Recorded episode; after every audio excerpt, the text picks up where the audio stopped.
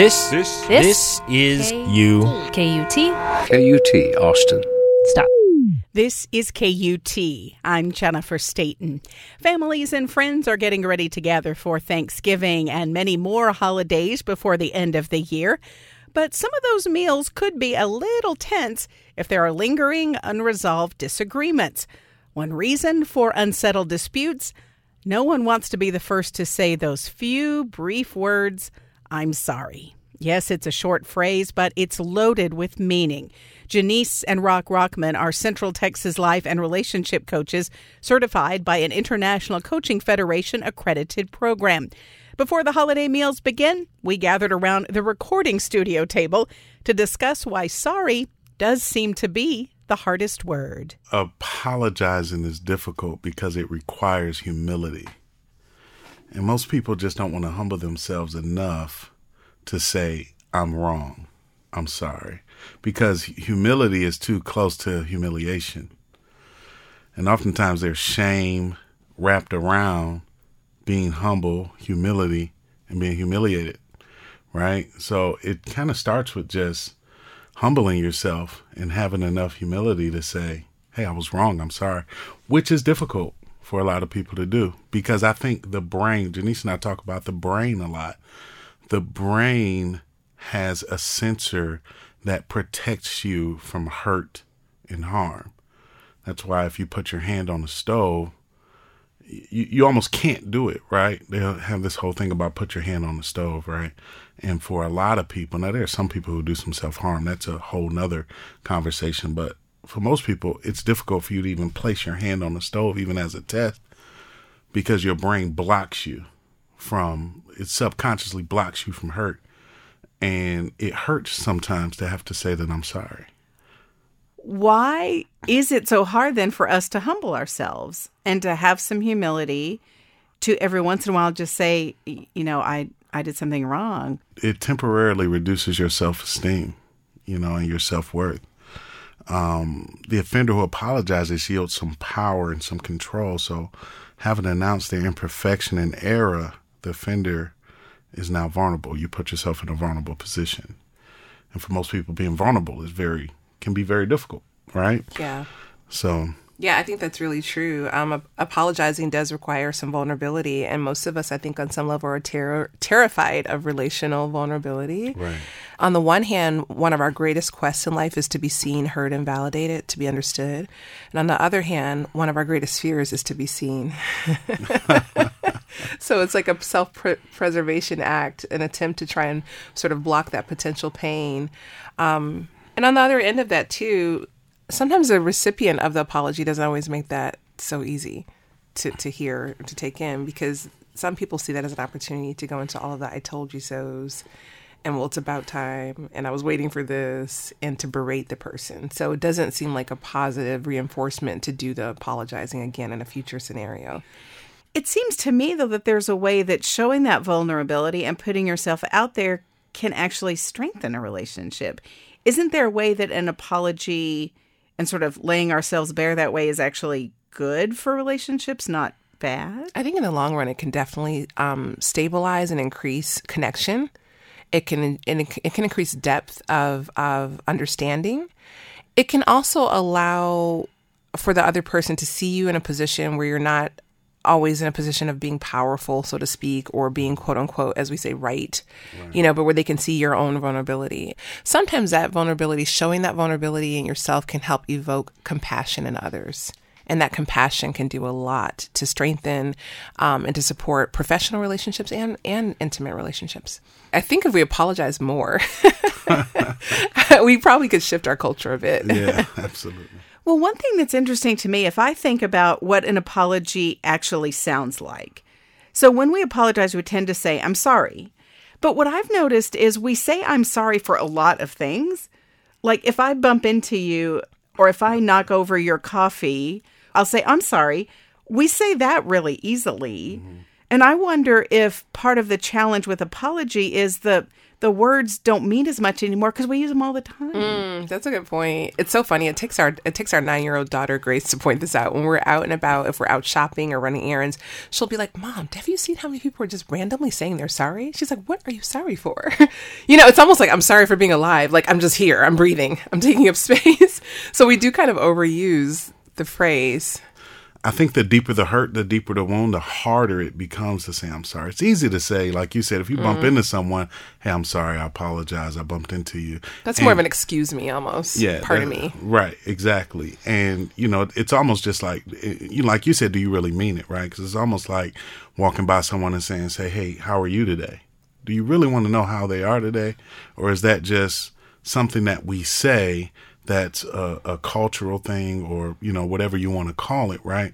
But when we get into really deep hurt, really deep wounds, then it becomes really difficult for you to say, I'm sorry. And, and you want to make sure you know that it's a sincere apology that you follow the right the proper stages of what an apology looks like Yeah, one of the ways not to apologize is to be like, "Well, I'm sorry if you feel like if you feel like I hurt you or whatever it is." So Right. that it's kind of saying that it's kind of invalidating that person's experience. I think a part of this too, Jennifer, is this idea or this quest for control that we have. When we apologize to someone else, I think on some level we're giving up some some resemblance of control of our creation of, of our experience with them. So when we when we when we say like I'm sorry, it's kind of giving like like Rock was saying it. It's in a way people feel like it's giving the power over to the other person. So we're we're letting go of a little bit of control, and a lot of us want to control how we feel, how other people feel about us, what the outcomes are. So there's a part of the not apologizing. I think that puts up a little bit of a wall of safety or perceived safety where we feel like we're in control. I didn't have mm-hmm. to apologize for anything. right i like to call them uh, apology faux pas. What would be an apology so faux pas? so the non-apology apology right? It's like i'm sorry you felt that way. I know you're hurt. Hey i'm sorry you felt that way but you know we'll be okay right? So the faux pas there is the the apologizer isn't saying I'm sorry for what I did. Right, they're saying they're sorry you felt that. I'm sorry if you misunderstood If you- what I said. I'm right. sorry if you made a mistake. I'm not taking and it's not for my taking role ownership, right? Yeah. And then the next one is just making excuses. Well, you know, this happened, that happened, some things happened, you know, and this is why this what The this is what it- defensive apology. right? The defensive apology, and then there's just faking it. Eh, I'm just sorry. Oh, I'm so sorry. You know, whatever it is, but it's not really sincere, right? Then the next one is avoiding saying I. Some some some bad things happened. You know, mistakes were made. Uh, but you know, as opposed to saying, "I was wrong, I made a mistake, I did this indifferently," uh, and then you have acting indifferent, right? A quick emotional state. I'm sorry, but you begin to act indifferent, or you know, just, it, it- it's not once again just not a sincere Like a, dim- apology. a dismissive apology. Yeah, and then you've got playing the drama queen where you just grovel and go on and on. Oh, I'm so unworthy. I'm just such a bad. Where that person becomes a victim. Yeah, exactly. Right. Yeah. Um, and then there's over apologizing, just doing it too much, just going on and on and on and on and on. Right. And then you have taking forgiveness for granted. Right, because you can apologize, but then you take the forgiveness for granted, right? Where like sometimes it's over. Once they've forgiven you, you've apologized, it's over, right? what does a sincere, heartfelt, real apology need to contain in order to convey all the important emotional and relational aspects that an apology should? I think, I think one of the biggest things, and, and, and people can do this as early as five or six years old, all the way up to 60, 70, 80 years old, is to reflect back what you're hearing from that person. So you're mm-hmm. taking in what they've said and you say, okay, let me, let me, let me, can I reflect back to you or can I say back to you what I think I hear you saying? What I think you're hearing is, what I hear you saying is that, you know, when I rush you like this when we're working, it makes you feel really uncomfortable and it makes you feel like I think you're incompetent and that mm-hmm. that's really become bothersome to you. I hear that. I hear you saying I hear you, reflecting that back, and then saying I really apologize. Is there something I can do differently? And then allow them to give you some feedback. Yeah. I think there are five core things that need to be wrapped into any sincere apology. And the first one is expressing regret by just saying, I'm sorry. Like, I was wrong. The next one is accepting responsibility and then making res- uh, restitution. What can I do to make it right? What can I do differently? Because if you don't change your actions, then you're really saying that you're really not sorry. So you have to find some type of way where you can start to change your actions. Then genuinely repenting. I'll try not to do that again. I'll try and do differently. And then five, requesting forgiveness. Will you please forgive me? If you wrap those five things mm-hmm. into an apology, that is a sincere apology. And I've even heard some people get tied up on like, well, well, what does the word sorry mean? Well, right. I'm not a sorry person, and right. I've heard people say oh, like, well, I'm one. sorrowful that this happened. Right. Like we get really caught up on the semantics. But you know, at the beginning and the end of it, it does remind me a little bit of uh, a quote that Maya Angelou had said years ago, which is people don't always remember the content of what you're saying as much as how they remember how you made them feel in your presence. So, so thinking about compassion and connection over content. So we don't have to go into so much about the data and remembering all every part of the incident more than anything, more than the data, more than the content. People want connection yeah. and they want to feel respected and they want to feel heard. And then like Rock was saying, they want to feel like on some level this conversation will change how we behave together in the mm-hmm. future. Yeah. Because at the end of the day, the behavior has to change. If you're doing something over and over yeah. and over again and you're constantly apologizing for it, then we've got a different situation so here, right? It's yeah. not so much about the apology. Now it's about the action. What do we need to do to make the proper changes so that we can go forward and not have this issue again? Mm-hmm. What is the best way to properly accept and appreciate an apology?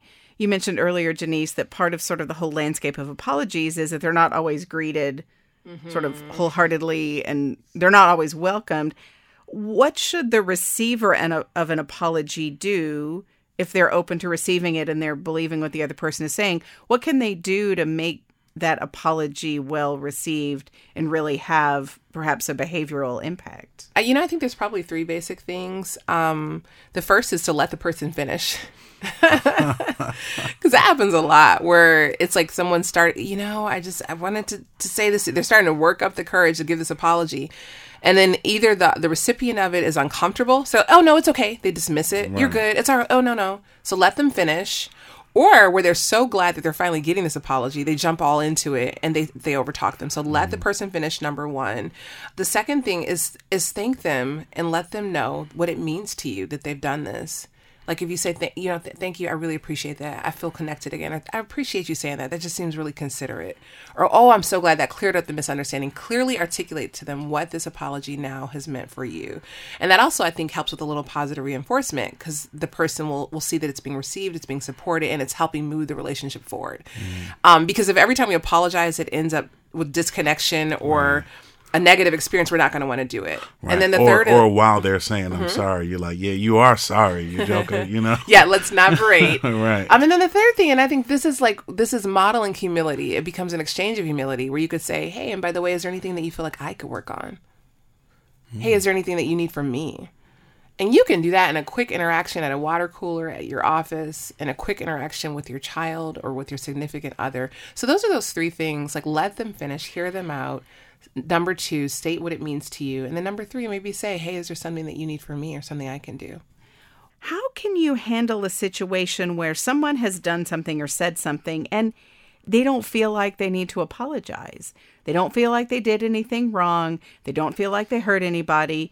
They were saying something they thought to be truthful. They were doing something they thought was important and they don't think they don't think it merits an apology. Yeah, you know, that's those question. that's a great question. Yeah. And you know, sometimes those type of situations, the only thing that you can do really is express your feelings. It's really important for you to express, "Hey, this really hurt me.